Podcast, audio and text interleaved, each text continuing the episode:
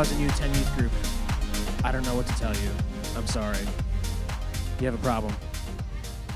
So I brought this last year. All the youth leaders pitched in and they bought me this hat, this Yankees hat. I really wanted it. It's really warm. It keeps my head warm. I wore it all day today. Ask Rebecca. Sometimes I wear it in the house because we keep it cold in there. so I wear this sometimes.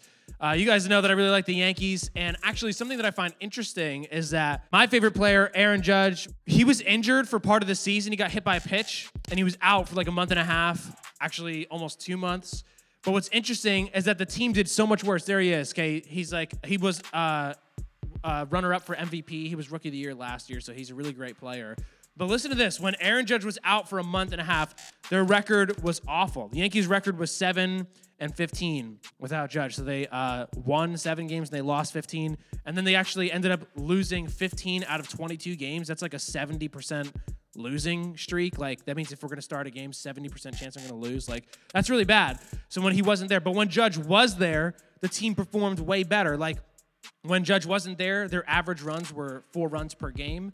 But when Aaron Judge was playing with the game, with the team, their average runs was 5.3 runs per game. So like they're scoring more points basically when Aaron Judge is playing. So it's interesting to me that Aaron Judge, it's not just about like he hits a home run every couple games, he strikes out a lot. It's not like his actual hardcore numbers that are just improving the team. The Yankees had a great team, but it was bigger than that. It was actually his presence. Like just him not playing, even if he like struck out, his presence alone made the entire team play better. And when he wasn't there, the absence of his presence made his team play worse. Most of us, we probably know somebody like that, right? I was talking to Devin last week, and he he uh, his basketball team they just had this tournament in Florida, and his team came in second in the nation, which was pretty uh, that's pretty cool. Um, but th- what happened is their best player was injured the game before the last game. Yeah, uh, not uh, well, yeah. I thought Devin was their star player. He told me it was somebody else. So somebody else on their team. He said was their best player was injured. And so they ended up losing the final game. It was 8 13, which, again, if you ask me, I think at that point they're probably like equal skill level. The point is that he had somebody on his team that when his presence, when he wasn't there, their team ended up losing. I mean, second place for the nation is still pretty good. But you probably have a friend like that. You know, they walk in, it's like life of the party kind of person. Like all of a sudden they're there. One time, uh, like, or maybe you have some mutual friends, like some people you hang out with, but you kind of realize, like, I don't know if I've ever hung out with you like alone. I only ever hang out with you with other people. One time, yeah, I was in my college dorm room and like there was a bunch of us hanging out. A couple guys left to go get something, and it's me and this one kid. And I was like, I realize I've never once spoken to you as an individual. it's like, I don't really know you, and I guess I don't care about you. And then all my friends came back in. I'm like, hey, like it's cool. So sometimes, like, there's some people like that their presence makes a difference when they're there. And obviously, I'm bringing it up because I think that's a little bit, that's like a glimpse of what Christmas is about. Last week, if you were here, we handed out some free presents. That was pretty cool. Anybody still have your free present? Yeah, okay. Got some, I, I handed out some cool stuff, right? Yeah, it was pretty cool. But we said that Christmas isn't about presents, it's about presence. What? And everyone was like, what are we talking about? Right, it's about God's presence. Christmas isn't about gifts. God's presence was was the gift to us. That's why we give gifts to each other, and so that's what we talked about. And I think um, the question for me becomes at least like, so what do we do? Like, if Christmas is about God's presence, like, what does that mean? How am I supposed to respond? And um, here's what I would say: What if like my guy was like Aaron Judge? Like, what if Aaron Judge walked in the room? Or like your favorite YouTube star? Like, who's one of your favorite YouTube people? Land, Landon, Logan Paul. What if like Logan Paul just rolled right in here right now? What would you do? You would okay beat him up. Maybe uh, somebody that we all like. Sorry for breaking it. I said your favorite YouTube star, not the one that you want to see in prison. That's like your least favorite. Who? Liza. What if Liza walked in here right now? What would you do? You would what? You would cry. You would literally cry. If Aaron Judge walked in here right now, I'd like freak out. I'd be a little starstruck. Then I'd be like, "Can you sign a baseball, please?" Interesting that like when a famous person walks in, you're like, "Can I have a picture? And can you sign this? And can you tell me we're best friends?" Like all of a sudden, you start asking them for things like they owe you, and you're like, ah, they, they don't know who you are. But that's like kind of like what happens with a famous person. Maybe you'd freak out a little bit. Maybe you would try to change your behavior all of a sudden. Like you'd be like, oh, I don't want them to think I'm crazy. Like I want them to think I'm a regular person and they want to be my friend. You kind of act a little bit nicer, right? And so the same thing I think is true with God's presence. It it should actually change us.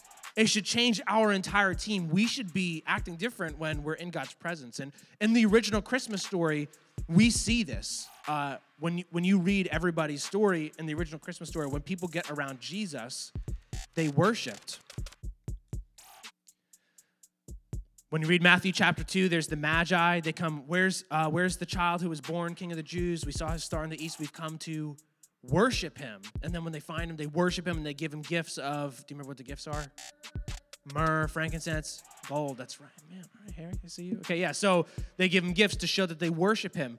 The shepherds, after the angels appear to them, and it's like crazy, they go check out what happened. They're like, here's baby Jesus. And then after they're done, it says that they left glorifying and praising God. They're worshiping God. And even Mary, the same thing. After like the angel comes to her and she's like, man, you're going to become pregnant and the, he'll be the savior of the world. She praises God. And so the proper response to God's presence, I would say, is worship. But what does that mean? Like, if we should be worshiping God, does that mean you think like Mary was like, sing, sing, sing, and make music, right? As soon as she, like, the angel came to her, is that what she did? I will build my life, right?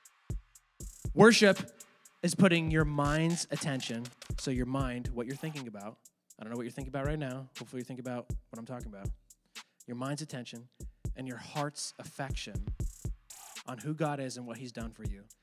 That's what Christmas is about, that we remember, we put our mind's attention and our heart's affection on who God is and what He's done for us. I want to read one portion of scripture. After Mary gets this message, she's going to have a son, he's going to be the savior of the world. She kind of sings this song. There's like this poem that she kind of reads.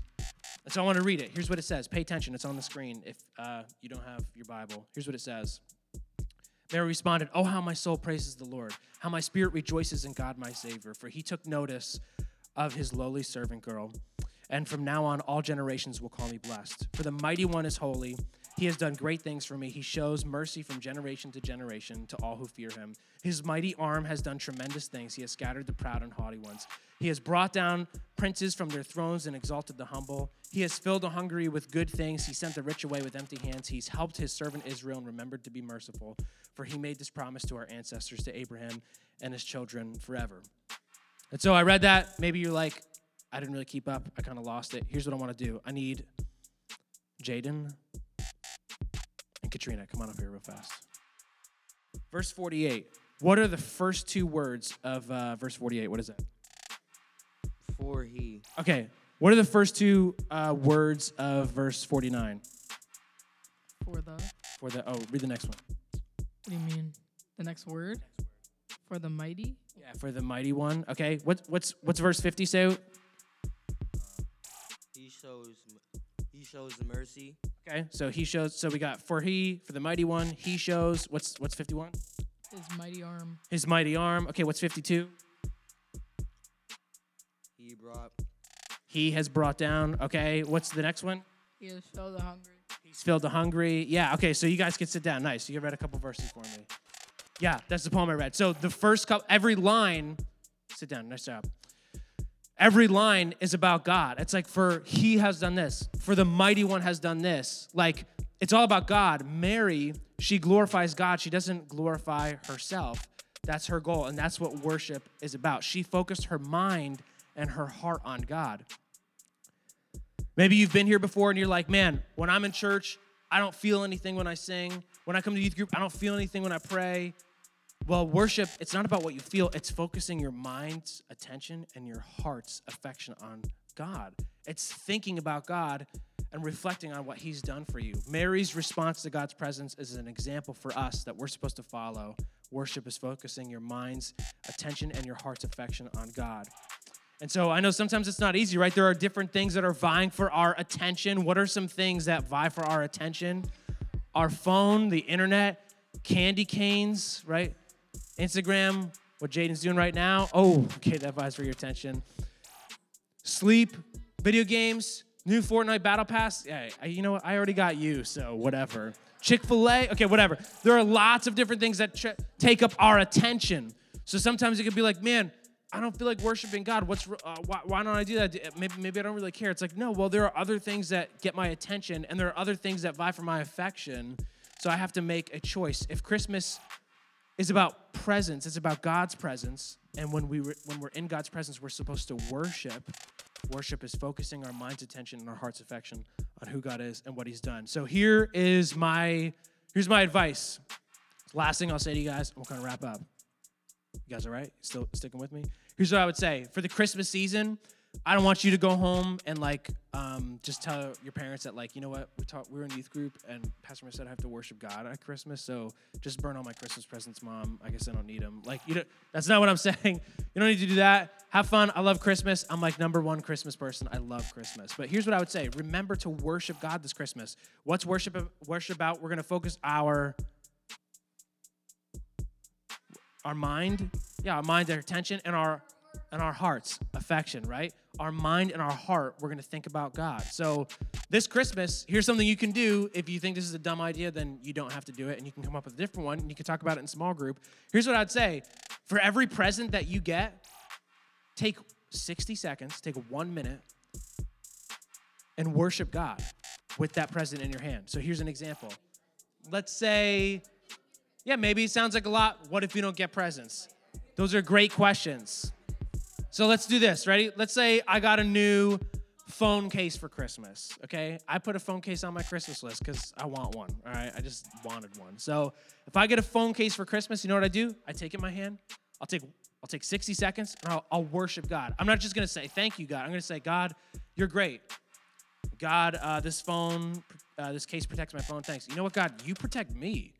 That's like great. God, you're worthy to be praised. Like you protect me. God, that's pretty cool. Take one minute. It may seem kind of weird.